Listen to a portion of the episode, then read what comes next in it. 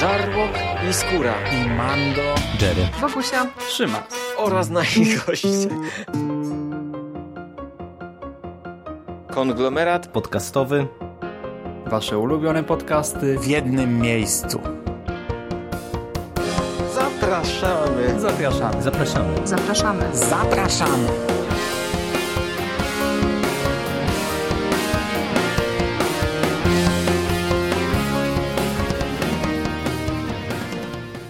Witamy w konglomeracie podcastowym, czyli na platformie, która zbiera wszystkie Wasze ulubione podcasty, zwłaszcza te o Spider-Manie, w jednym miejscu. Po tej stronie mikrofonu witają się z Wami Michał Dżeryrakowicz, cześć. Cześć. I Szymon Szymaścieściński, czyli ja, witam również. Dzisiaj w końcu, po wielu, wielu e, próbach właśnie spotkania się jakoś wcześniej na to nagranie, chcielibyśmy omówić dla Was mocnego kandydata do tytułu najlepszego filmu superbohaterskiego 2018 roku. To jest animację Spider-Man Into the Spider-Verse, czy też w polskiej wersji językowej Spider-Man Uniwersum. Mimo samej animacji e, Jerry, ty w ogóle oglądasz animowane filmy od Marvela? Nie. Najkrócej rzecz ujmując, nie. E, ja w ogóle z tymi animacjami e, superbohaterskimi to jakoś tak nie wiem, nie mogę się do nich specjalnie przekonać. DC ma dobre opinie o swoich filmach animowanych, przynajmniej wielu z nich. Ja widziałem kilkanaście i w zasadzie poza chyba powrotem Mrocznego Rycerza, który był takim w sumie jeden do jednego przełożeniem komiksu, to żadna mnie jakoś w 100% nie kupiła tych animacji klockowych, czyli tam tych Lego wszystkich superbohaterskich, nie wiem, próbowałem ze dwie, kompletnie to do mnie nie trafiło i tych Marvelowych to też w zasadzie w tej chwili kompletnie nie śledzę, ani jeżeli chodzi o seriale, ani jeżeli chodzi o te dłuższe filmy animowane. Hmm. Pytam, no bo wszyscy wiemy, tak, że MCU, MCU jest no, jednym z najważniejszych fenomenów popkultury ostatnich lat i Marvel całkowicie zawładnął kinami, potem przypuścił ofensywę na telewizję, na platformy, tak, na rynek serialowy. No i wydaje mi się, że w obu przypadkach jakby nie patrzeć odniósł zwycięstwo nad DC. Bo DC w kinie nie może się jakoś cały czas przebić. Teraz właśnie zmienia swoją strategię, zresztą gdy my rozmawiamy o tym filmie. W telewizji też raczej kojarzy się z B-klasą, nawet gdy Mando z Sykiem omawiali Arrowverse, no to też tam nawet chyba ten przekaz miał tytuł, tak? Czy oglądanie Arrowverse trąci patolą. Tak, tak, dokładnie. Więc no ten temat jakby nie patrzeć, no wszyscy o tym tak mówią, o to mi chodzi. No ale DC miał właśnie tę swoją niszę, którą były te animacje. Ty mówisz, że do ciebie nie trafiły, ja ich widziałem tylko kilka w sumie. No okej, okay, no też te Batmany w sumie widziałem animowane z klocków Lego dwa więc w sumie może i by się zebrało z 10, może kilkanaście, ale jednak wiele z nich ma dobre oceny, tak cieszy się jakąś tam popularnością. Przez ostatnią dekadę powiem Ci, że chyba żadna animacja od Marvela jakoś do mnie nie trafiła, nie przykuła mojej uwagi. Nawet nie wiem, czy to coś w polskich kinach nie było, chyba nie. A tu nagle pojawił się zwiastun Spidermana Uniwersum. No i ja byłem od razu kupiony. O tym też z Mando rozmawiałem. Mando jakoś w ogóle przegapił newsy na temat tego filmu. Potem nadrobił trailer po rozmowie ze mną we wstępie do podcastu jakimś komiksie. No i też od razu stwierdził, wow, fajne, tak chcę to zobaczyć. A ty jak reagowałeś na promocję? Dotarła do ciebie jak najbardziej tak, tylko to myślę, że to też, jak mówimy o Marvelu, to trzeba wyraźnie podkreślić, że tak naprawdę to jest Sony tutaj mhm. odpowiedzialny, odpowiedzialnym tym producentem głównym, jeżeli chodzi o tę animację, no bo to jednak oni dzierżą w swoim ręku prawa do, do Spidermana i tutaj to myślę, że to na ich barki, że tak powiem, powinniśmy kierować pewnie pochwały, jeżeli chodzi o produkcję, bardziej właśnie, czy bardziej na ich barki niż pod kątem samego Marvela. Jeżeli chodzi o samą promocję, to jak najbardziej do mnie dotarła, dlatego że mam wrażenie, że właśnie bardzo dużo dobrego ta promocja zrobiła.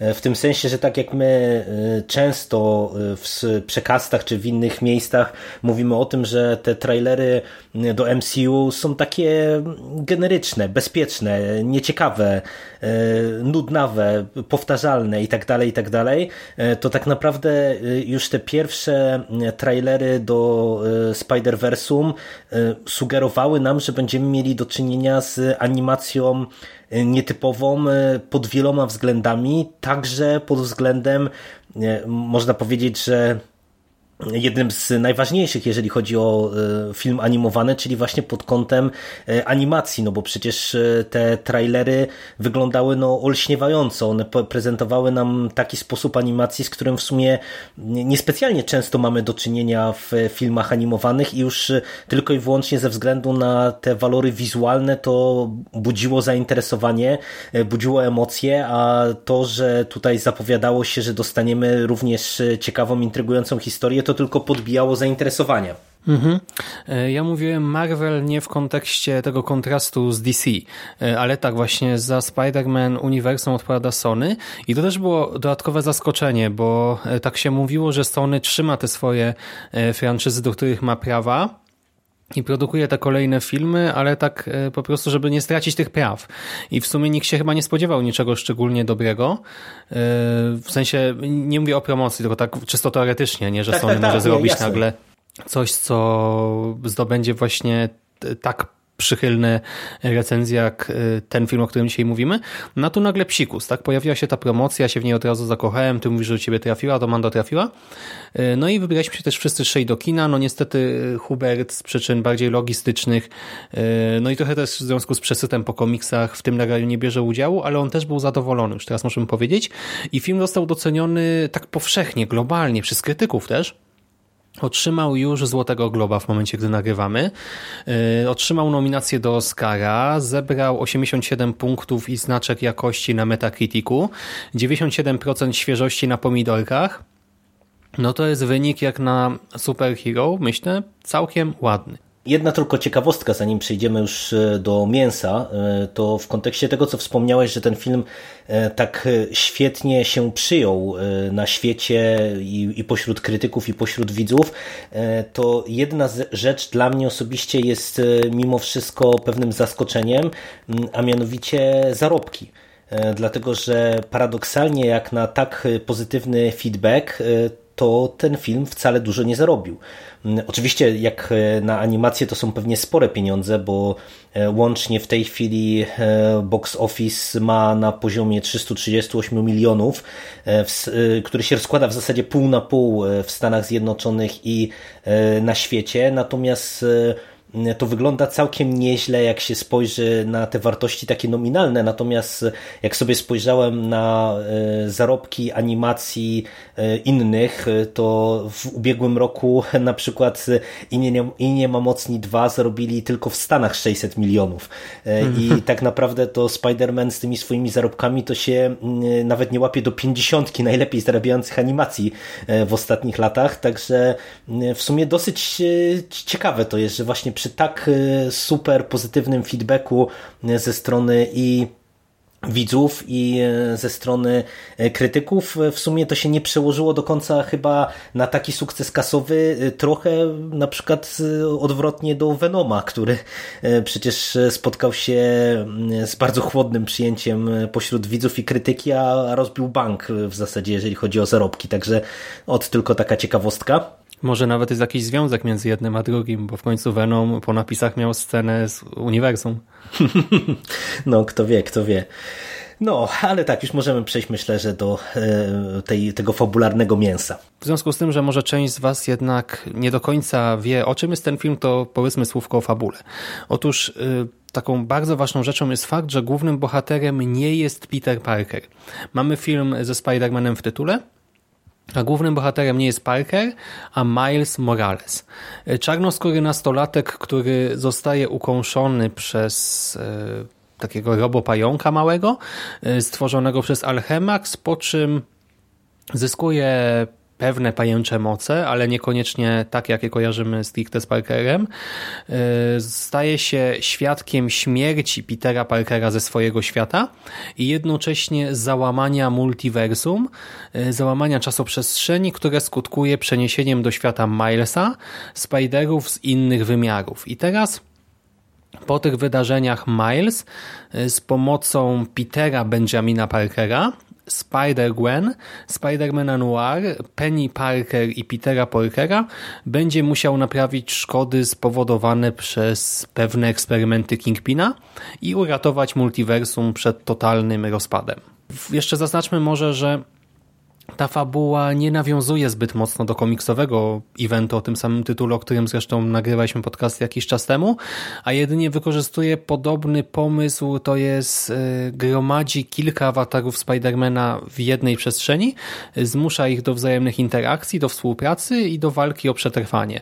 Y, ale właśnie tak jak komiksy były dość brutalne, ta fabuła była skomplikowana i e, czasem na jednym kadrze pojawiało się kilkunastu Spider-Manów, tak tutaj e, jest to produkcja trochę bardziej przystępna dla osób powiedzmy nieśledzących szczególnie mocno uniwersum Marvela, mniej brutalna, właśnie mniej skomplikowana i też ogranicza się do ukazania w całym filmie chyba, nie wiem, 9-10 inkarnacji Spidermana. No, no i Jerry, co powiesz właśnie o tym punkcie wyjścia dla fabuły? Wiesz co, y, mi ten punkt wyjścia y, się podobał, przy czym dla mnie to wszystko było mega dużym zaskoczeniem, bo ja ci powiem otwarcie, że y, tak naprawdę poza tymi paroma trailerami, które w zasadzie niewiele nam mówiły o tym, z czym będziemy mieli tutaj do czynienia, oprócz tego takiego samego punktu wyjścia, czyli tego spotkania tych różnych pająków, to y, ja nic nie wiedziałem po prostu, z czym tutaj tak naprawdę będziemy y, mieli do czynienia, kto tu będzie głównym przeciwnikiem, y, jak będą rozkładane akcenty, no bo ja szczerze mówiąc to nawet nie miałem pewności, czy to właśnie Miles będzie tym głównym bohaterem, no bo on oczywiście wiódł prym w, trailera, w trailerach, Mm, ale wiesz, też y, dopuszczałem na przykład taką możliwość, że to może być tylko właśnie jedna z tych postaci wiodących, y, ale nie wiem, rozgrywana na równych prawach y, z pozostałymi. No i wiele rzeczy tutaj pod tym kątem fabularnym mnie zaskoczyło i ogólnie jestem zadowolony, przy czym drobne jakieś uwagi co, co do tej fabuły ja mam, ale to myślę, że rozwiniemy jeszcze w dalszej części nagrania. Mhm. Y, ja bym bardzo chętnie przeszedł przez wszystkich bohaterów, tak i o nich sobie chwilkę porozmawiał, ale może tak troszkę przewrotnie zaczniemy od technikaliów, co?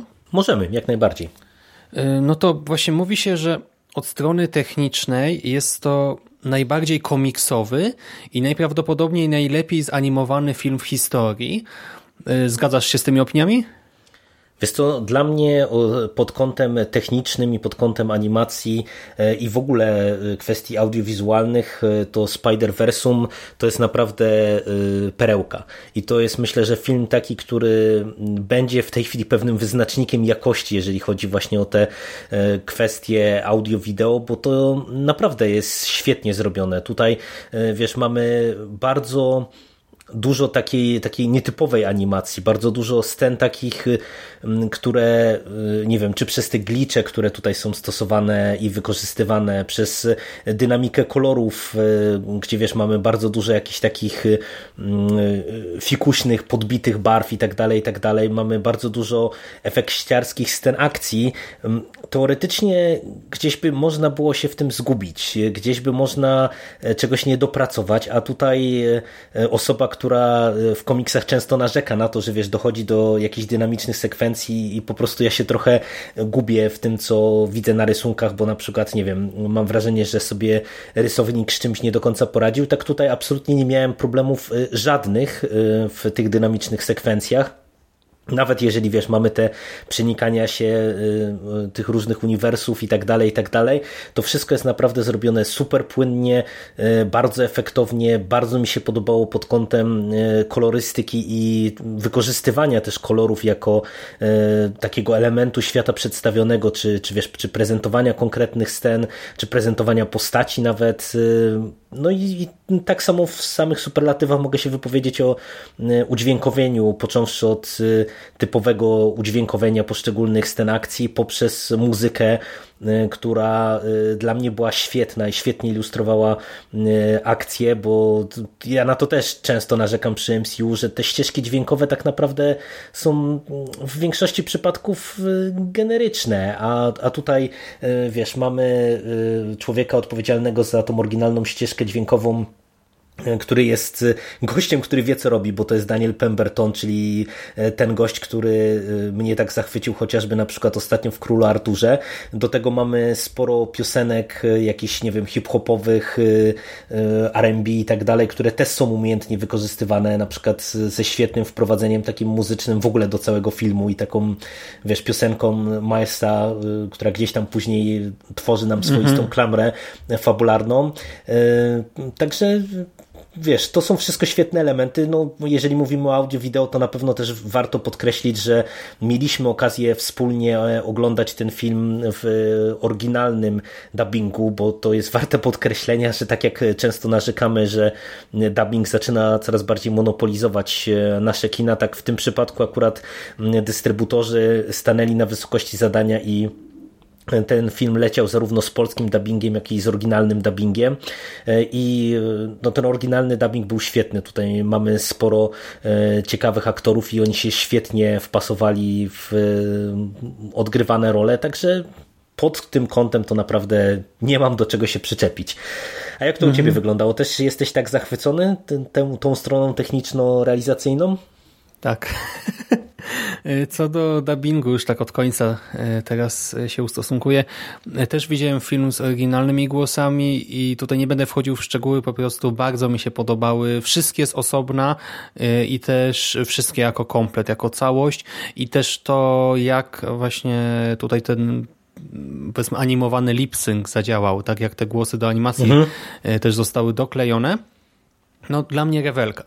E, co do samej animacji zaś, to teoretycznie e, tak już widziałem takie głosy, że no przecież e, animacja hybrydowa to nie jest nic nowego, ale trzeba zaznaczyć, że Sony poszło o krok dalej, bo zastosowano rzeczywiście animację hybrydową, to znaczy połączono animację 3D i 2D, e, połączono animację komputerową i odręczne ilustracje, ale dodatkowo pokuszono się tutaj o taką naprawdę daleko, daleko, daleko idącą e, stylizację całego filmu, tak by przypominał no dosłownie strony różnych komiksów.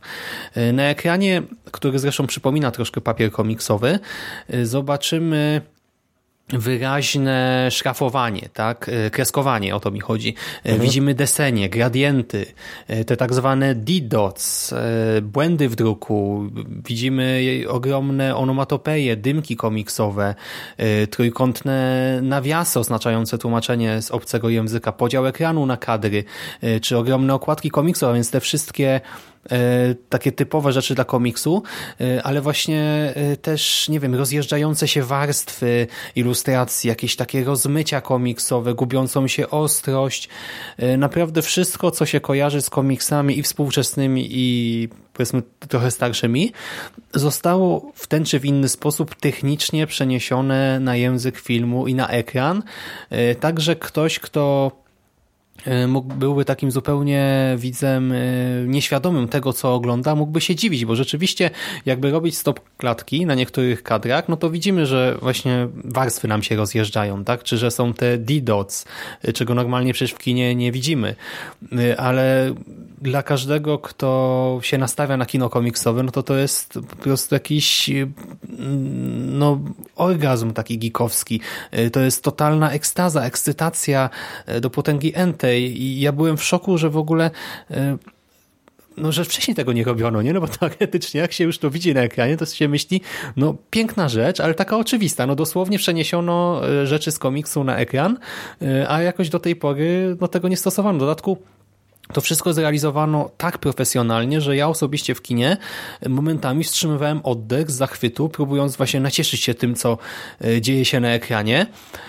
I tak jak właśnie sama animacja hybrydowa e, w tej najbardziej podstawowej formie nie jest niczym nowym, tak tutaj e, Sony na potrzeby tej produkcji wymyśliło stworzyło nowe techniki właśnie animacji, specjalny software do tego i nawet chce to wszystko opatentować teraz, zresztą się nie dziwię i mam nadzieję, że im się uda i że to będzie też dalej potem stosowane, bo to są świetne rzeczy.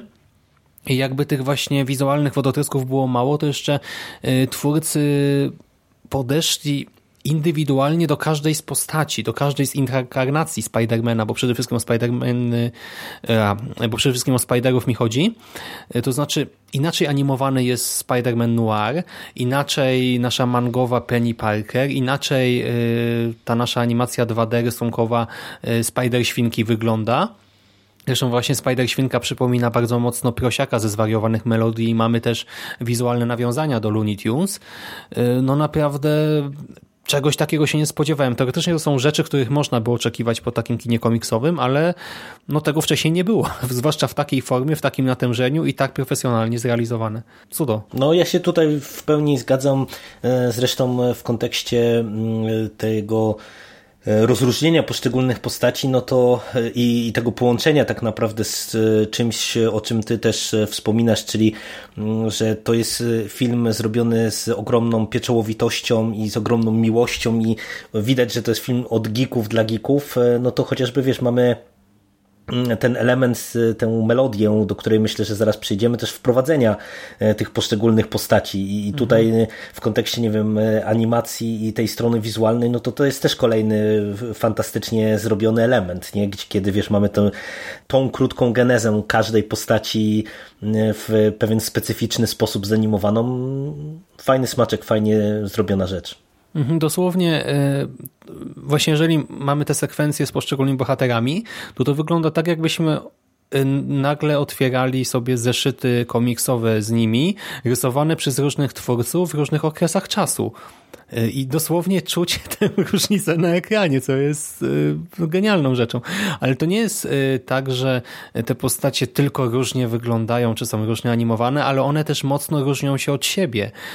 Y, niby mamy na ekranie jednocześnie tam chyba sześciu Spider-Manów na raz, ale to jest tak naprawdę sześciu różnych bohaterów, sześć różnych postaci. Otrzymujemy zresztą w tym filmie taką aż niezwykle naturalną różnorodność genderowo-rasową, byłem e, w strasznie dużym, ale pozytywnym szoku, e, że ludzie nie hejtowali. Ludzie, którzy zazwyczaj piszą tak e, komentarze pod postami o czarnym Rolandzie czy o homoseksualnej postaci w jakimś serialu, różne nieprzyjemne rzeczy. Tutaj ja się bałem, że też wyskoczą nagle z atakiem na Milesa czy na Spider-Gwen a może i na Penny, nie wiem. A tu się okazało, że ludzie jakoś to przyjęli, bo to wszystko jest tak naturalne, że w żaden sposób nie uderza w widza. Tak w stroju Spidermana zobaczymy właśnie tutaj trzech dorosłych mężczyzn e, w tych głównych scenach, tak mówię o tej głównej ekipie, e, nastolatka jednego czarnoskórego, młodszą i drugą ciut starszą Spidermankę i zwierzątko. I oni wszyscy funkcjonują obok siebie jako równoprawne postacie, Wiadomo, część z nich odgrywa trochę większą rolę, dostaje więcej czasu antenowego, e, część trochę mniej, ale wszyscy wypadają tak samo wiarygodnie, funkcjonują e, w sposób spójny, e, to nie wywołuje żadnego dysonansu. Ba, tak naprawdę świat przedstawiony dzięki temu jest o niebo ciekawszy od takiego typowego wycinku uniwersum Marvela, tak? Wiesz to, y, ja ci powiem, że jak jesteśmy przy postaciach, to ja bym chciał y, chyba się jeszcze na chwilę zatrzymać, dlatego że mhm. dla mnie y, to poza tymi kwestiami techniczno-audiowizualnymi, o których już wspomnieliśmy, to ten film to są właśnie przede wszystkim postaci. Tak. I według mnie, o ile ta fabułka jest tak naprawdę dla mnie taka trochę, no nijaka to może źle powiedziane, ale, ale taka no komiksowa, po prostu no w miarę generyczna fabułka, jakich widzieliśmy e, tysiące i, i tak naprawdę tutaj nie ma specjalnie nad czym się pochylić, bo, bo mam wrażenie, że naprawdę to można by tę historię zastąpić czymkolwiek innym i ona by grała tak samo. O tyle e, ja jestem w autentycznym szoku, jak dobrze tutaj scenarzystom udało się mm, zapełnić ten świat y, wiarygodnymi, interesującymi różnymi postaciami, bo to, co ty wspominasz, to mamy z jednej strony tą szóstkę Spider-Manów i oczywiście też y, to, co już wspomniałeś, oni nie pełnią wszyscy tak samo ważnej roli, nie wszyscy mają tyle samo czasu antenowego.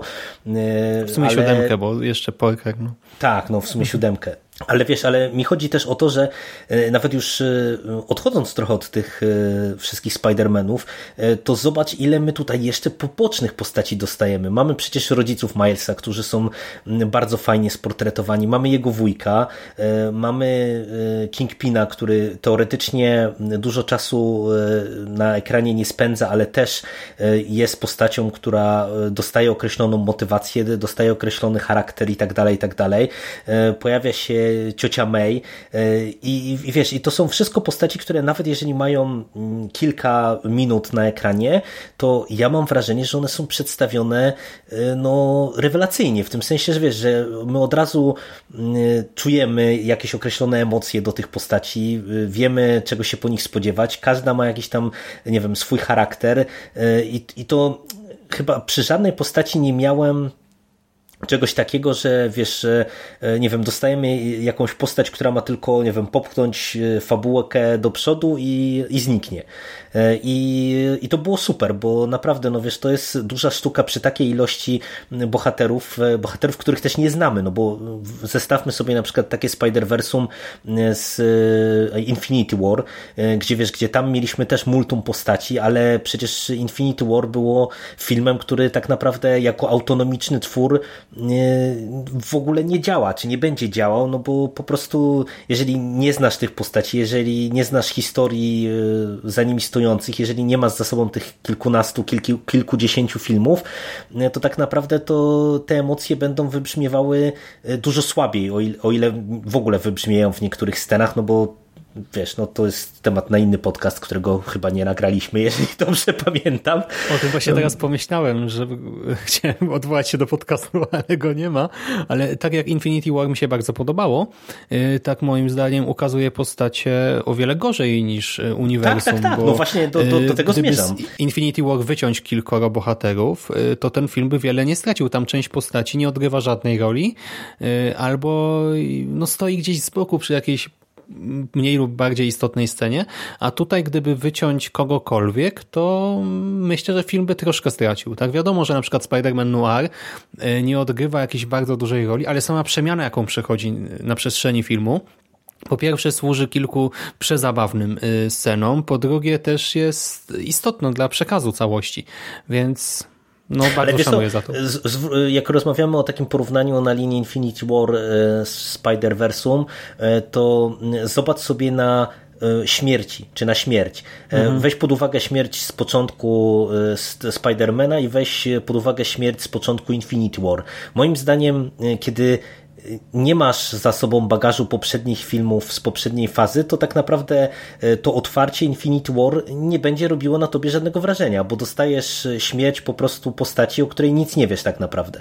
Mhm. I, i to, to ma prawo ta scena działać i ona działa w kontekście tego wielkiego serialu. A tutaj tak naprawdę no, mamy zupełnie coś innego. Mamy teoretycznie parę scen z postacią, z którą się rozstajemy na początku filmu, ale ona też już, wiesz, jest w pewien sposób podbudowana. My, my już po prostu wiemy i mamy określone emocje, znaczy wiemy z kim mamy do czynienia, mamy w związku ale z parę tą scen, sceną... Ja nie wiem, czy ona nie umiera właśnie w pierwszej scenie, ta jedna postać. Nie no, wiesz, tak ja, mam, ja, mam na, ja mam na myśli, że parę scen Tę w kontekście kolejną. tego, że wiesz, mamy y, tam, wiesz, przedstawione y, y, te wszystkie tam jakieś nagłówki gazetowe, mhm. pewną tak, tak, historię tak, okay. i, i, jakby statut tej postaci w świecie przedstawionym. Wiesz, on, ona bezpośrednio tam się pojawia i w zasadzie od razu ginie, natomiast chodzi mi bardziej o, o to właśnie, jak ona jest podbudowana, że my już od razu wiemy, jaki jest e, statut tej postaci właśnie w tym świecie przedstawionym i ta śmierć po prostu na nas e, oddziałuje. Ona jest zaskakująca, ona jest szokująca i ona y,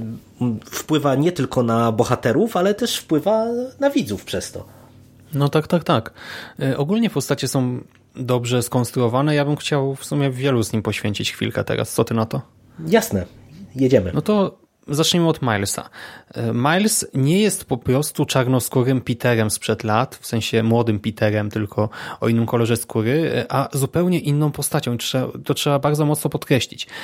Do tego w moim odczuciu na chwilę obecną, po tych moich przejściach z różnymi komiksami, o Peterze Parkerze, Miles jest też o wiele ciekawszą postacią od Parkera. Ma inny charakter, inne zainteresowania, e, nie mieszka w Queens, tylko na Brooklynie. E, dopiero co uzyskał swoje moce tutaj w tym filmie, jest na początku superbohaterskiej drogi, ma dwójkę kochających rodziców, e, w tym nadopiekuńczego ojca policjanta, ale tak naprawdę wolny czas spędza o wiele chętniej z wujkiem, z wujkiem, z którym może sobie poboksować, na worku, e, może posłuchać rapu, udać się na miasto, by otagować jakąś ścianę wielkim graffiti.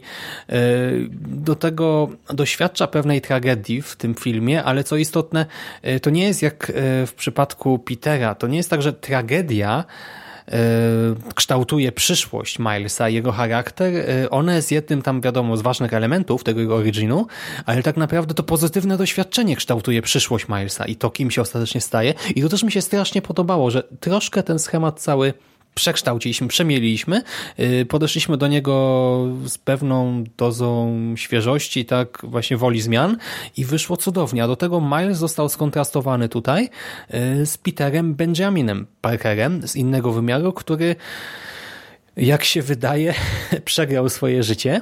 Jest y, superbohaterem, który temu właśnie pomaganiu, tej wielkiej odpowiedzialności poświęcił całe życie. Jest teraz dorosłym mężczyzną, który rozstał się z Mary Jane, powoli traci formę, je śmieciowe jedzenie, tyje, nie radzi sobie z tym wszystkim, płacze pod prysznicem.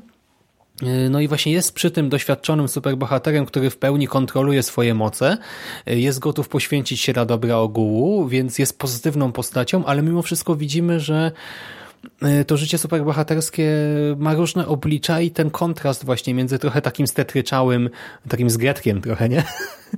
E, mhm. Peterem Zgretkiem Parkerem, a Milesem e, ta właśnie, to co ich dzieli i to, że Miles widzi tę drogę, którą może pójść i która niekoniecznie może skończyć się dobrze, super to wypada. No. Ja się zgadzam w pełni z tym, co tutaj mówisz, bo naprawdę siłą tych postaci jest to, że one są bardzo wiarygodnie nakreślone. Do mnie szalenie trafia e, to, że właśnie mamy zestawienie e, tutaj w tym takim e, głównym, w tej, przy tej głównej osi fabularnej tego Milesa, który jest właśnie tym młodzieniaszkiem, młodzieniaszkiem na początku swojej drogi i Petera Parkera. Świetnie to dla mnie zagrało. Naprawdę ja uważam, że to jest kapitalna kapitalna rzecz i bardzo, bardzo mi się spodobało w ogóle sportretowanie postaci Petera Parkera. To jest coś, co tak dobrze naprawdę mi się oglądało na ekranie, spojrzeć na tego bohatera, który no przecież jest e, e, przegrywem, można powiedzieć, całe swoje życie, że się tak wyrażę. No, no, wie, wiesz, jak wygląda historia przecież e, Petera mhm. Parkera w komiksach, że nawet jeżeli on gdzieś tam zalicza jakiś, nie wiem, zwyżkę formy i, i nagle staje się takim naprawdę bohaterem, ale nie tylko tym, wiesz, super bohaterem Spidermanem z sąsiedztwa, tylko, nie wiem, osiąga jakieś takie osobiste, czy biznesowe, czy jakieś inne szczyty, to nagle wszystko mu się zaczyna walić, wypada z rąk, e, przewraca się, potyka o własne nogi i tak dalej, i tak dalej. I bardzo mi się podobało, że tutaj mamy do czynienia z Peterem Parkerem e, starszym, bo to to w ogóle jest też ciekawe, że w sumie wiesz, jak się spogląda na komiksowego Spidermana, to on nie dorasta. No dokładnie tak, to to jest taki wieczny chłopiec, nie? To jest e, kasus, e, nie wiem, takiego Jamesa Bonda tak naprawdę, który przez wszystkie swoje lata, można powiedzieć, jest e, tym samym gościem w tym samym wieku, z podobną aparycją, z podobnymi problemami i z Peterem Parkerem w komiksach też jest tak często, że to jest właśnie taki młodzieniaszek i nieważne, czy my go widzimy w komiksach z lat 60., czy widzimy go później, to wiesz, to on jest nadal młodym chłopakiem i spojrzenie z perspektywy takiego trochę wypalonego superbohatera, to daje naprawdę fantastyczny powiew świeżości. To było coś, czego ja się absolutnie nie spodziewałem i to jest chyba dla mnie to jest w ogóle najciekawszy element właśnie tego filmu, ten duet Miles i Peter Parker, dlatego że to, co powiedziałeś o Milesie, to też jest szalenie istotne, że to jest świetnie skonstruowana postać, gdzie my naprawdę dostajemy bardzo ciekawe tło, Podoba mi się, że tutaj mamy rozegrane te wszystkie wątki rodzinne, które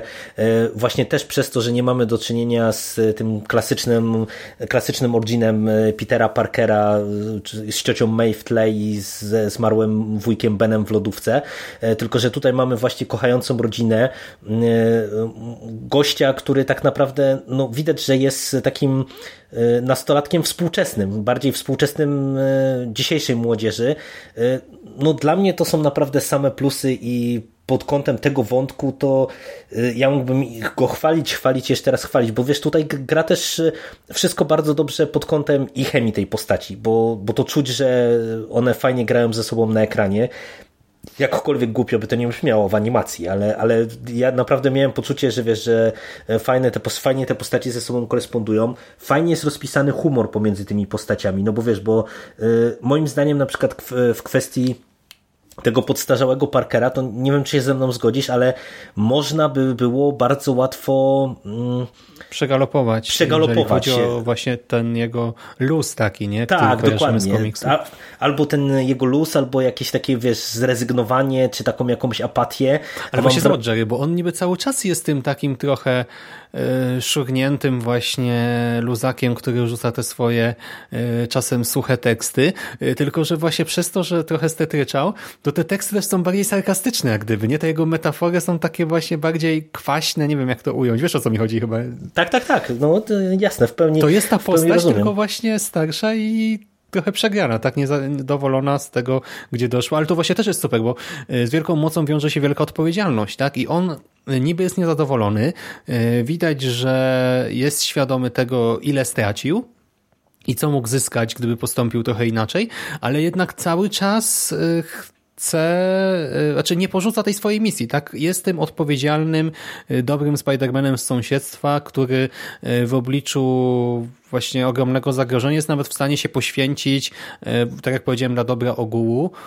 I dzięki temu, y, nawet mimo tych takich cech, które mogłyby jakoś trochę od niego odrzucać, to my mu kibicujemy, tak? I my chcemy, żeby jakoś właśnie coś jeszcze uzyskał, coś jeszcze ugrał w tym swoim życiu. Ja bym powiedział, że nawet nie mimo, temu, mimo tego, tylko mhm. Dzięki temu mu bardziej kibicujemy. No bo wiesz, bo jednak umówmy się, że łatwiej przeciętnemu widzowi pewnie będzie sympatyzować właśnie z takim lekko przegranym i doświadczonym przez życie Peterem Parkerem niż, nie wiem, z takim stonym Starkiem, który ma miliony na koncie, e, wiesz, e, e, uwielbienie kobiet i, i popularność, sławę i co tam jeszcze, nie? Więc wydaje mi się, że ta ludzka strona tego bohatera to jest coś, co szalenie ujmuje. Przynajmniej naprawdę dla mnie to, to było coś, czego absolutnie się nie spodziewałem po tym filmie i, i w ogóle po żadnym filmie komiksowym, bo ja sobie jak próbowałem, wiesz, tak przeszukać w głowie, czy mieliśmy kiedyś do czynienia z y, tego rodzaju bohaterem, czyli takim właśnie trochę przegranym, który by musiał gdzieś tam powstać, y, trochę, nie wiem, przemodelować swoje podejście do życia i, i, właśnie, nie wiem, zacisnąć zęby i walczyć, to chyba na taką skalę ja sobie nie przypominam, żebyśmy mieli, wiesz, z czymś takim do czynienia. Także naprawdę rewelacyjna rzecz w mojej ocenie. Mhm. I to też nie są tylko takie E, wątki powiązane stricte z postaciami, a nie istotne dla całego filmu, bo e, cała ta produkcja dość mocno ogrywa kwestie mm, no właśnie bycia kowalem swojego losu, e, kwestie oczekiwań od życia, wykorzystywania albo marnowania danej nam przez los szansy. I tu nie chodzi nawet o te pajęcze moce, tak? Tu nie chodzi tylko o superbohaterkę. Miles omawia w szkole na zajęciach wielkie nadzieje Dickensa, Jednocześnie e, sam jest w takim wieku i e, ma takie podejście do życia i świata, że projektując e, graffiti projektuje właśnie napis Zero Expectations. W dodatku też inni bohaterowie, właśnie wszyscy praktycznie bohaterowie w tym filmie starają się przemyśleć swoje dotychczasowe życie, spróbować coś w nim zmienić, albo właśnie może nie tyle starają się coś zmienić, co na skutek przedstawionych wydarzeń ewoluują bo to nie jest może tak, że oni to sobie zaplanowali, że to była ich wola, ale dzieją się pewne rzeczy, które zmieniają ich podejście do własnej egzystencji. No właśnie, nie wiem, Gwen musi sobie poradzić ze śmiercią Petera z własnej rzeczywistości. Spider-Man Noir, który zresztą jest genialnie dubbingowany przez Nicolasa Cage'a, e, w swojej pierwszej scenie, gdy się pojawia na ekranie, wspomina, że nie jest w stanie odczuwać emocji, ani odróżniać kolorów, a potem mamy genialną, naprawdę przegenialną, przecudowną scenę, właśnie dwie sceny nawet, z kostką Robika. Ja nie chcę tutaj zdradzić za wiele, ale gdy do mnie doszło, bo ja w ogóle w pierwszej chwili nie załapałem, co się dzieje, tak? O co chodzi? A gdy zrozumiałem, co ta scena nam ma powiedzieć, to sobie pomyślałem, Jezu, geniusz, tak? To jest po prostu cudeńko, perełka. Wow, świetna rzecz. No, zgadzam się, zgadzam się. Hmm.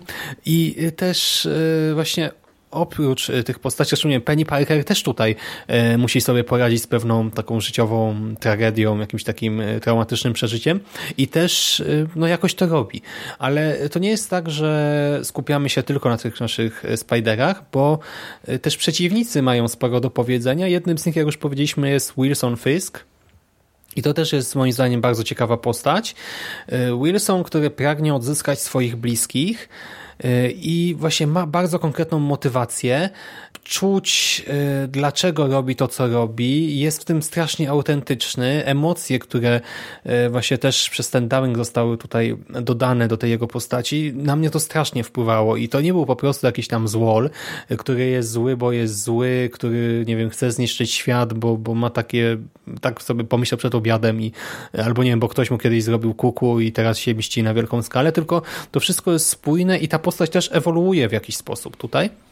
Mamy ciocię May.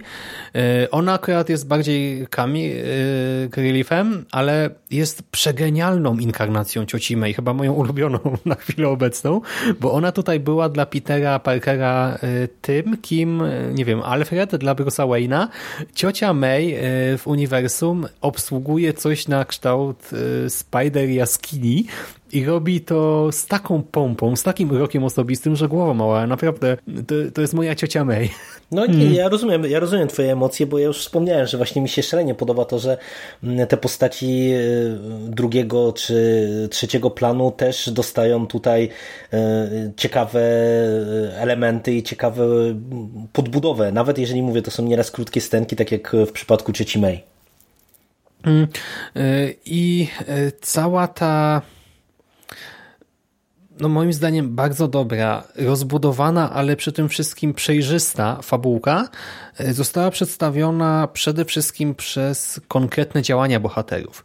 Praktycznie tutaj nie ma takiej ekspozycji surowej w dialogach, a przez większość seansu wyciągamy raczej wnioski z tego, co obserwujemy i to też było dla mnie zaskoczeniem, bo jednak przez to, że to miała być animacja taka, wiecie, PG dla wszystkich, e, to spodziewałem się, że ten próg wejścia może być na tyle nisko ustawiony i to wszystko może być na tyle złagodzone, zbanalizowane, spłycone, że e, popadniemy w jakąś infantylność, a absolutnie tak się nie stało.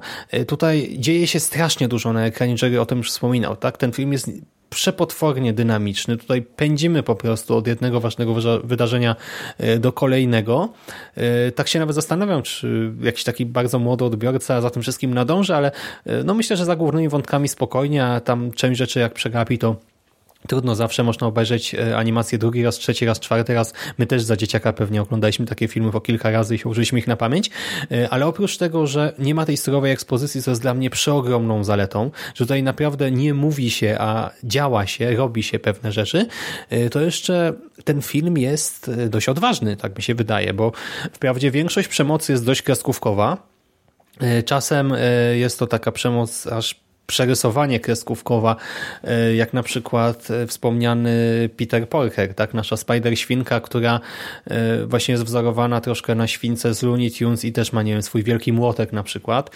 Wszystko wyrysowane ręcznie w 2D i animowane.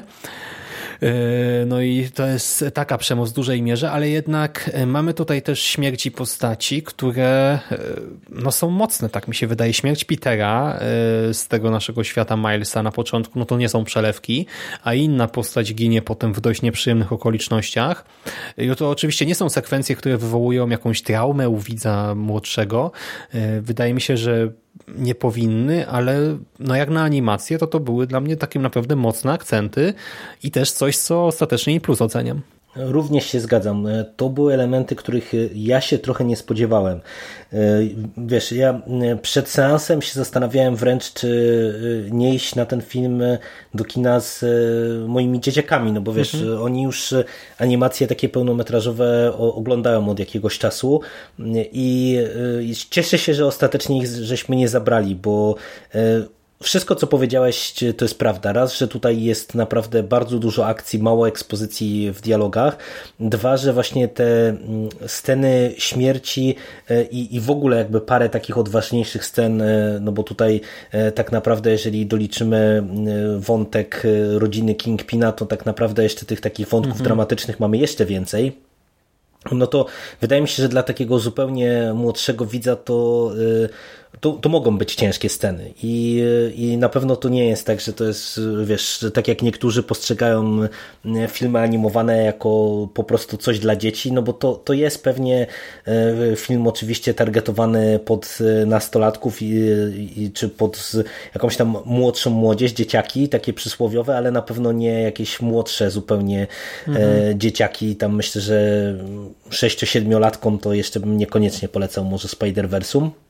Przy czym, e, tak cofając się troszeczkę do tego, co wspomniałeś, to ja właśnie to, co powiedziałem odnośnie tej fabuły, to, e, to, to jest coś, co mnie osobiście jakby najmniej kupiło. W tym sensie, że samo pojawienie się na przykład Kingpina e, to było bardzo mocne wejście i ta postać robi no, szalenie takie intensywne więc wręcz wrażenie, co jest spotęgowane e, z jednej strony bardzo fajnym e, dubbingiem, z drugiej strony stroną wizualną, no bo Kingpin tutaj to jest po prostu jak King Kong, on e, góruje nad wszystkimi innymi postaciami.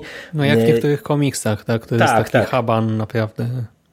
No więc, więc tutaj on budzi określone emocje, wiesz, tam grozę wręcz, ja bym powiedział, ale cały ten wątek, właśnie ten, ten jego plan i to, jak jest to prowadzone, no y, nie wiem, to jest coś, co naprawdę jakby u mnie najmniejsze emocje y, gdzieś tam, czy we mnie najmniejsze emocje wywoływało, bo to było... Ale wiesz, to właśnie jest trochę taki Thanos, nie? który po prostu z pewnego powodu chce coś zrobić, chce osiągnąć swój cel i po prostu robi wszystko, żeby to zrobić, tak? Zwłaszcza, że ma możliwość taką i po prostu no tak, tylko że wiesz, tylko że y, jakbym był trochę złośliwy w stosunku do e, całej tej fabuły, to bym powiedział tak, że gdyby Spider-Mani się nie wpieprzali w to, co robi Kingpin, to pewnie nie doszłoby do całego, całej tej eskalacji, bo przecież e, tam ten e, cały, ten, całe to rozszczepienie, można powiedzieć, do którego doszło, no to można powiedzieć, że odbyło się właśnie na skutek jakiejś tam interwencji właśnie Spidermana i, i wiesz, i gdyby e, patrząc z perspektywy nawet tych ostatnich scen w filmie, czy końcowych scen w filmie, no to widać, że e, pewnie by mogło e, się to udać i, i tyle, nie? Natomiast ta fabuła nam się trochę tak komiksowo, sztucznie komplikuje. No i mówię, to jakoś do mnie nie do końca przemawia. Tak, rozumiem Kingpina i ta jego motywacja jest sensowna, co nie zawsze się zdarza w przypadku Zwoli. Natomiast już nie wiem, wmieszanie w to tego wątku Alchemaxu e, i e, pani Octavius e, tak nie do końca mi się to akurat podobało, powiem szczerze. Hmm. Czy mnie się to podobało, bo tam był foreshadowing pod to podprowadzony, bo dzieci oglądały film w szkole i tam były takie pewne sugestie, co się może potem wydarzyć, dlatego ja to kupiłem jako po prostu element całości fajnie wkomponowany. Nie, nie miał takiego problemu, dlatego też ciężko mi się ustosunkować. Po prostu kupiłem mhm. to nie, no, całkowicie, jasne. a ten foreshadowing sprawił dodatkowo, że się doskonale bawiłem, tak jak taki właśnie e, młody detektyw, tak jak taki nastolatek, który właśnie wyłapuje te smaczki i o, to ciekawe, czy będzie to i to i potem jest, nie? I tak po prostu siedzisz na widowni i się cieszysz jak dziecko. No do mnie to trafiło i właśnie mówimy, że ten film e, bywa mocny, tak w cudzysłowie, ale z drugiej strony gwarantuje cały czas też dużą dawkę takiego, myślę, nienachalnego humoru, o czym wspominałeś, nie? E, bo mamy te typowe dla Spidermana żarty, ale też e, takie całe sekwencje komediowe, e, przy czym co istotne, część z nich rozgrywa się na pierwszym planie, a część w ogóle gdzieś w tle, to są jakieś takie malutkie smaczki, że nie wiem, tutaj dzieje coś, coś, na pierwszym planie, jakaś postać coś mówi, a tam dwie w tle, nie wiem, się przepychają, czy coś robią. E, zresztą w ogóle e, uważny widz myślę, że dostrzeże masę innych rzeczy też. Na drugim, trzecim, dalszym planie, jakieś easter eggi, smaczki, nawiązania. Tego jest multum. Ja sam nawet sobie myślałem, czy nie wypisywać tych rzeczy, ale tyle się działo na ekranie, że w ogóle szybko wyparłem to ze świadomości. Po prostu oglądałem dalej. Potem obejrzałem sobie jakieś przeglądy właśnie easter eggów na YouTube i okazało się, że jeszcze masę smaczków pominąłem. Mimo wszystko, no to jest naprawdę bardzo, bardzo dopracowana produkcja. Ten humor, y, tak jak mówię, on jest raczej nienachalny. Nie wiem, nie kojarzę żadnego żartu, który by mnie jakoś y, zniesmaczył, czy który bym uznał za beznadziejny, słaby. No znowu jeden wielki plus za to. Tak naprawdę w obu tych elementach moim zdaniem widać kunszt scenarzystów i taką prawdziwą e, miłość do materiału źródłowego, e, jaka unosi się nad całą tą produkcją. Dlatego, że jeżeli chodzi o humor, raz, że on jest nienachalny, dwa, że on jest fajny, bo jest różnorodny. E, mhm. Wiesz, tutaj on się nie skupia Bardzo. na jednej postaci. Tutaj nie mamy takiego jednego klasycznego, nie wiem, comic reliefa, tylko właśnie tak naprawdę mamy sporo różnego rodzaju humorystycznych scen z różnymi postaciami. Mamy humor i sytuacyjny, i jakiś tam słowny i tak naprawdę ta różnorodność tych wszystkich elementów powoduje, że my nie odczuwamy żadnego znużenia, że nie ma właśnie jakichś takich przestrzelonych żartów e, albo jakiegoś takiego nachalnego humoru, który właśnie często towarzyszy, mm, e, kiedy mamy, nie wiem, jedną postać właśnie, która jest e, tym takim generatorem dowcipów danej produkcji. Wiesz, w którymś momencie to już po prostu człowieka zaczyna mm, nużyć po prostu. Nie? No Tutaj... i przede wszystkim nie ma tego efektu zaskoczenia, bo po prostu taka postać, co się odezwie, tak, to już wiemy, tak, że będzie to... jakiś żart musiał musiał wypłynąć z jej ust, e, ale właśnie a propos tej nienachalności, ja bym jeszcze chciał podkreślić, że tego filmu się nie ogląda komedii. Tutaj się śmiejemy cały czas, znaczy nie cały czas, ale w sensie regularnie są sceny, gdzie cała sala, w moim przypadku, gdy byłem w kinie, wybuchała śmiechem, ale jednak ogląda się to jak e, film bardziej przygodowy, tak akcji. Tak, tak, no, no ale to wiesz, to jest no, no, przykład właśnie na to, jak to jest fajnie wszystko połączone, jaką to e, fajną mieszankę stanowi. E, I e, a propos tej mieszanki, no to, to ten drugi element, o którym wspomniałeś, czyli właśnie te smaczki, no to nie bez przyczyny wydaje mi się, że w bardzo wielu recenzjach dominuje taki ton, że to jest film od geeków dla geeków, no bo ja ci powiem szczerze, że ja mam wrażenie, że ja wyłapałem dosłownie jakiś promil wszystkich nawiązań i smaczków, które e, w tym filmie zostały zawarte. Raz e, ze względu na to, że ja czytam bardzo mało komiksów o, o Spider-Manie, a tych nowych komiksów e, to, to w ogóle nie znam, więc to już z tej perspektywy to na przykład ja jestem zupełnie innym widzem niż wy, którzy się do Spider-Versum bardzo solidnie przygotowa przygotowaliście nadrobiwszy tak naprawdę wszystko, e, chociażby co Marvel nam, e, nam zaserwował z, z tych nowych e, cykli. To jest raz, a dwa, że mm, to tutaj naprawdę mm, widać, że twórcy też pod kątem tych smaczków, i to też jest dodatkowy plus, potraktowali, y, można powiedzieć, widza poważnie, że w tym sensie, mhm. że ja mam wrażenie, że tutaj jest mało y, takich smaczków i nawiązań, y, które są nam wpychane do gardła. Tak wiesz, my też przy różnego rodzaju produkcjach o tym często mówimy, że mamy do czynienia z tanim fanserwisem, że nie wiem, jest robiony film dla określonego targetu albo, nie wiem, grający na jakiejś nostalgii, na jakimś pomyśle, więc wciśniemy wam tutaj do gardła różnego rodzaju nawiązania i będzie tyle tego, że w tej scenie scenie to już będziecie wiedzieli, że o, to nawiązujemy do tego filmu, tu nawiązujemy do tej produkcji, tu nawiązujemy do tej piosenki, e, a tutaj nie ma czegoś takiego. Tu jest właśnie tak, e, jak ty wspominasz, że tak naprawdę możesz wyjść z seansu, cieszyć się, że wyłapałeś jeden, drugi, trzeci easter egg, czy jakieś tam nawiązanie do komiksu, czy do czegokolwiek innego, po czym wejdziesz na YouTube'a i nagle zobaczysz, że tego było jeszcze po prostu o, o niebo więcej i no za to duże brawa się należą twórcom, że, że tak to przemyślanie i, i fajnie zostało zrobione. Mhm.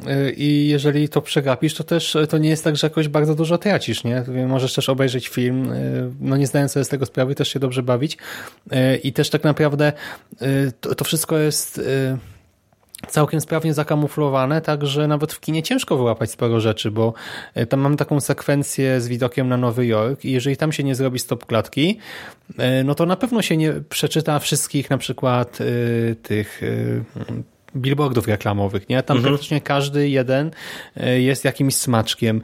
E, czy na przykład w tej takiej Spider jaskini, o której wspominałem, pojawia się Spider Mobil e, i przecież byliśmy wszyscy trzej w kinie, ja nie zauważyłem, Mando nie zauważył, to chyba też nie, a potem Mando nie. znalazł gdzieś w sieci, dopiero jak się przygotowywaliśmy do nagrania o komiksach, że Spider Mobil pojawił się też w filmie. Ja w ogóle zobaczyłem tę stronę z Wikipedii w pierwszej chwili mówię, gdzie? No nie widziałem tego. A dopiero potem sobie myślę, chwila, to w jaskini było, no tak. Hmm. Zagrało to bardzo dobrze. Słuchaj, a masz y, jakąś właśnie swój, jakiś swój ulubiony element tego filmu, czy ulubionego Spidera tutaj?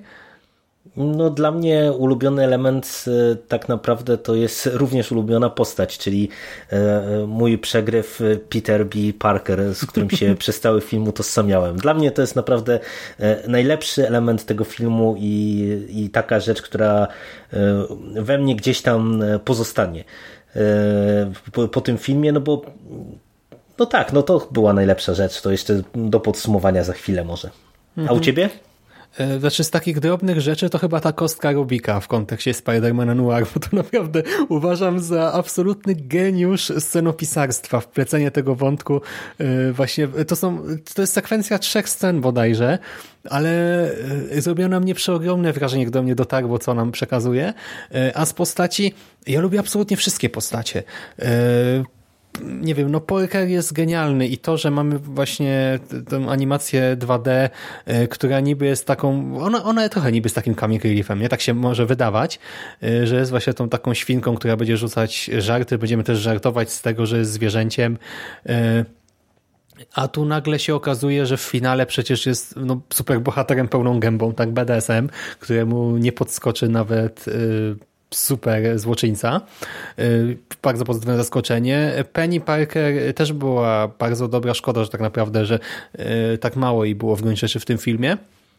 Y, no właśnie Spider-Man Noir już powiedziałem. Spider-Gwen kurczę, cudowna postać i super właśnie, że nie poszliśmy w żadne takie seksualizowanie postaci, nie? E, właśnie w jakichś przypakowanych na 2000% Spider-Manów czy y, Spider-Manki z wielkimi biustami, dlatego ja się strasznie oburzyłem ostatnio, jak Adertis wrzuciło e, wzór koszulki ze Spider-Gwen i tam właśnie mhm, bohaterka tak, tak. miała piersi, jak, nawet nie wiem do czego to przyrównać, no to była jakaś tragedia, żal. Tak jak uwielbiam Adertis, kupiłem od nich naprawdę ponad 100 koszulek, do tego jakieś bluzy, kubki. Wydałem absurdalne pieniądze w ich sklepie. E, tak to, no, aż pierwszy raz w życiu wszedłem im na profil walnąłem negatywny komentarz na zasadzie ludzie, co to ma być, tak? Boobs i nic więcej. I ta postać y, strasznie mnie załyroczyła. W ogóle jakbym był nastolatkiem, to na 100% bym się w niej zakochał po prostu, wiesz, to by była moja taka młodzieńcza miłość superbohaterska, e, a i tak właśnie wychodząc z kina sobie pomyślałem, kurczę, jakbym o niej poczytał chętnie, no genialna postać. I właśnie chyba bym ją pokazał, wybrał teraz, tak, bo znaczy wszystkie postacie są super, więc to jest taki wybór, wiesz, po prostu, no, no, jeżeli jasne. coś mam wyróżnić, ale Spider-Gwen, e, no bardzo chętnie poznałbym jej dalsze przygody, bo tak jak Peter B. Parker, tak jak mówisz, świetna rzecz, Miles Morales też, tak nie wiem, czy o Peterze B. Parkerze chciałbym czytać na przykład teraz dalej komiksy. O Milesie w sumie trochę mnie korci, Y, chociaż też y, czytałem, właśnie nie czytałem, oglądałem kilka anglojęzycznych recenzji i ludzie mówili, że y, film lepiej podchodzi nawet do postaci Milesa niż komiksy, które są dobre, ale podobno film jeszcze kilka rzeczy poprawia, a Spider-Gwen no cały czas myślę, tak, żeby sobie nie poświęcić któregoś weekendu, tygodnia i troszkę z nią jeszcze czasu nie spędzić. No, no ja się zgadzam. No wiesz, no, Tutaj ten element mm, chęci na więcej, no to jest temat pewnie, który możemy zostawić sobie na koniec, no bo mimo wszystko ten duży sukces tego filmu pewnie się przełoży na to, że tutaj dostaniemy pewnie różne rzeczy w tym animowanym uniwersum, no bo tak naprawdę to chyba e, Sony e, w tej chwili trochę się zachłysnęło tym sukcesem i pewnie jeszcze sami do końca nie wiedzą właśnie w którą stronę e, tutaj podążyć, nie? Czy iść no ja właśnie już... w kierunku jakichś tam spin-offów, czy no właśnie, bo ja już nie pamiętam szczegółów, bo najpierw powiedziano dosłownie tam jakiś tydzień po premierze, że będą dwa kolejne filmy, a potem też wyszło na to, że myśli się o jednym albo dwóch serialach i tak powiem Ci, że jak z jednej strony wiesz, gdyby to były produkcje na tym poziomie, no to ja przyjmę wszystko e, i też pójdę do kina oczywiście, ale jak tak już słyszę dwa seriale, dwa filmy, potem kolejne filmy, to sobie myślę stop, nie? No bo nie chcę jednak, żeby e, po prostu za przeproszeniem zaorano te, ten sukces, tak, żeby wydojono tę krowę tak, aż w końcu przeproszeniem zdechnie, bo troszkę tak to teraz wygląda. Ja mam szczerą nadzieję, że Sony pójdzie dalej, tak, pójdzie za ciosem i nakręci kolejny tego typu film, ale cały czas właśnie stojąc, wieszając sobie tak wysoko poprzeczkę. Tutaj Sony jeszcze nigdy nie zatrudniało tylu postaci, przepraszam, postaci, tylu pracowników do e, animacji. Tutaj nie pamiętam, czy to było ponad 140, czy ponad 150 osób. Zazwyczaj ta ekipa była dużo mniejsza. E, no i wiadomo, to też są jakieś koszta. Nie wiem właśnie, jak to będzie z tymi globalnymi zarobkami ostatecznie. E, no mam nadzieję, że jeżeli ta seria będzie rozwijana, to cały czas jednak z tak wysoko zawieszoną poprzeczką. Wiadomo, delikatny spadek jest akceptowalny, ale jednak, żeby nie rozmieniać się na drobne, bo wtedy no słabo by to było. Bardzo słabo.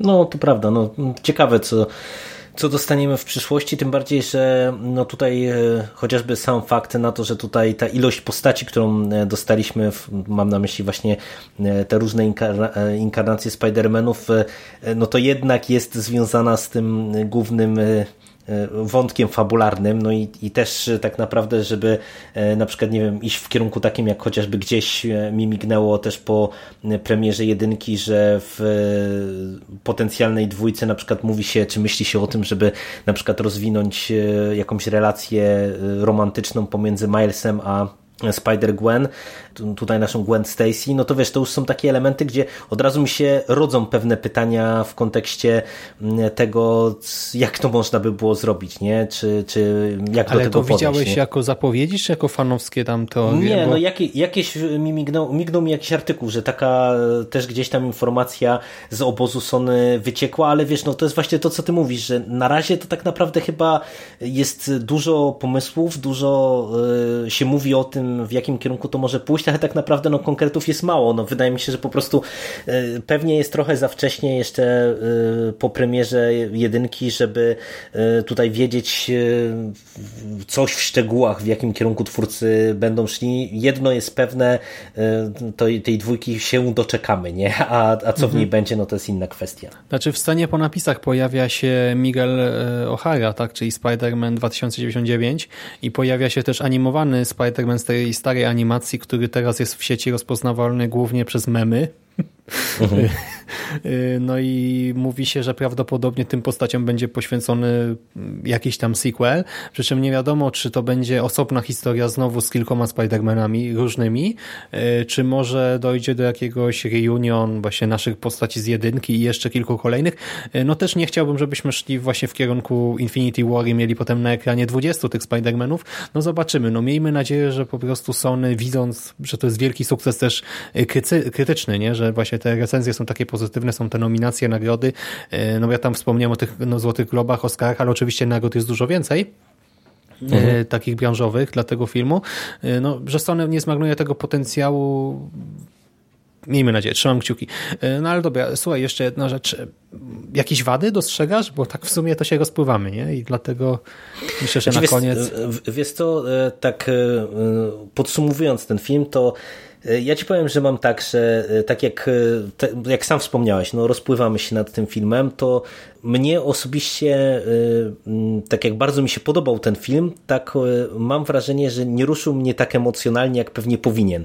Albo tak jak widziałem w bardzo wielu hura optymistycznych recenzjach w internecie, które stawiają go tutaj, oczywiście Spidermana mam na myśli, jako ten numer jeden, jeżeli chodzi o kino superbohaterskie, wręcz nie tylko 2018 roku, ale w ogóle, bo naprawdę widziałem w bardzo wielu recenzjach tego rodzaju opinie, a ja mam trochę tak, że mm, bardzo mi się podobała e, wersja audio, ta warstwa audiowizualna, bardzo mnie kupiły postaci, podobał mi się humor, e, a mimo wszystko jakoś tak, wiesz, jak składam to wszystko do kupy, to podobał mi się ten film, bardzo go polecam, ale tak jak mówię, no mam wrażenie, że jakby nie do końca ta warstwa fabularna ze mną jakoś, wiesz, zagrała i, i jakoś całościowo aż tak wysoko bym go nie stawiał, nie? W tym sensie, że jeżeli miałbym go sobie gdzieś tam uszeregować, e, nie wiem, pośród swoich ulubionych filmów superbohaterskich, to, to nie, to na pewno bym go nie postawił na przykład w pierwszej trójce, nie? To, to jest świetne kino superbohaterskie, to jest film, z którego naprawdę z każdej sceny prawie, że wylewa się miłość do oryginału, ale no nie wiem, czy to jest może kwestia tego, że ja nie jestem bardzo Spidermanowy w ogóle, mm, e, o czym raczej wszyscy wiedzą, bo to nawet wy w którymś podcaście właśnie o Spider-Manie e, teraz w naszym evencie mówiliście o tym, że też mnie nie ma prawie w tych eventach, między innymi dlatego, że właśnie o ile dla was e, Spider-Man to jest ten super bohater, można powiedzieć, od którego gdzieś tam zaczynaliście swoją przygodę i cały, cały czas macie go w sercu, to dla mnie właśnie Spider-Man to zawsze był tylko jeden z wielu, no i może dlatego ze mną to tak dobrze nie rezonowało, pewnie e, w związku z tym wszystkim e, jest tak, że ja absolutnie nie mam się do czego tutaj przyczepić i mimo, że wspominam o tym e, w nagraniu, że ten wątek główny może do końca do mnie nie przemawiał, to, to absolutnie to nie jest minus, on nie jest źle zrobiony, nie? Czy, czy coś w tym stylu, mhm. ale całościowo, tak jak naprawdę film bardzo polecam, byłem bardzo zadowolony z seansu, no to po prostu to nie jest jakby czołówka moich ulubionych filmów superbohaterskich Tyle. Hmm. Ja ci powiem, że długo się zastanawiałem nad tym, y, na którym miejscu bym go umieścił w ubiegłym roku y, z tych filmów właśnie 2018 i powiem ci, że dla mnie on przebija Infinity War. Y, mimo tego całego hypu, mimo tego, że sam się napaliłem na Infinity War, że byłem w kinie bardzo szybko, że mi się podobało, to jednak myślę, że Spider-Man Uniwersum zapamiętam lepiej, na dłużej i że ogólnie dał mi więcej fanu, więcej emocji, no i też technicznie realizacyjne to absolutnie, tak realizacyjnie przebija Infinity War totalnie, bo Infinity War pod kątem technicznym niczym mnie nie zaskoczył, tak in plus. Był po prostu kolejnym dobrze zrealizowanym Marvelem. Więc e, mimo wszystko tak, a co do jakiegoś takiego rankingu globalnego, totalnego, no to nie wiem, nie zastanawiałem się w ogóle, co bym tam umieścił, ale na pewno e, to byłoby gdzieś wysoko, nie wiem, czy w top 3, czy w top 5, czy w top 10, ale na pewno e, w topce tak, bo ja tutaj no trudno mi się doszukać jakichkolwiek wad w tej produkcji. Y, ta fabuła nie jest genialna, tak? To nie jest akurat element, który jest przecudowny, ale cała reszta praktycznie jest, więc to, że jeden element jest dobry, y, nie zmniejsza jakoś mocno oceny całości. I dla mnie to jest naprawdę jeden z najlepszych filmów ubiegłego roku w ogóle. E, wiadomo, że w swojej kategorii, bo trudno porównać, nie wiem, Spider-Man Uniwersum e, do trzech billboardów za Ebbing, Missouri, który jest filmem po prostu totalnym, cudownym, genialnym, kocham go i no zrobił z moimi emocjami coś niezwykłego, e, ale nadal w swojej klasie to dla mnie jest prawdziwe arcydzieło i tyle. No, wszystkim polecam i bardzo chętnie sobie kupię DVD czy Blu-ray i wrócę do niego potem jeszcze kilka razy. Myślę, że na tym możemy zakończyć.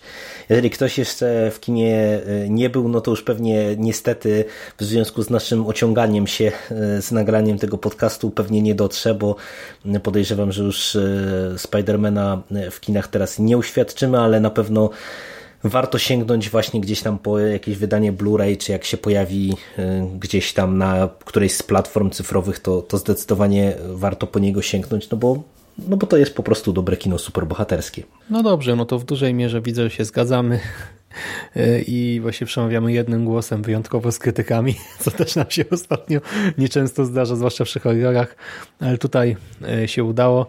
No dobra, Jerry, to serdeczne dzięki za to nagranie. Dzięki.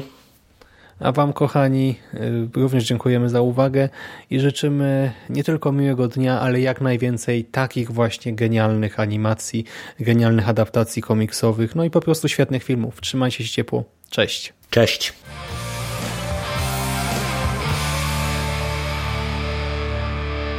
You finished? That's it, man. Game over, man. It's game over. What the fuck are we gonna do now? What are we gonna do? It's over. Nothing is over! Nothing! You just don't turn it off!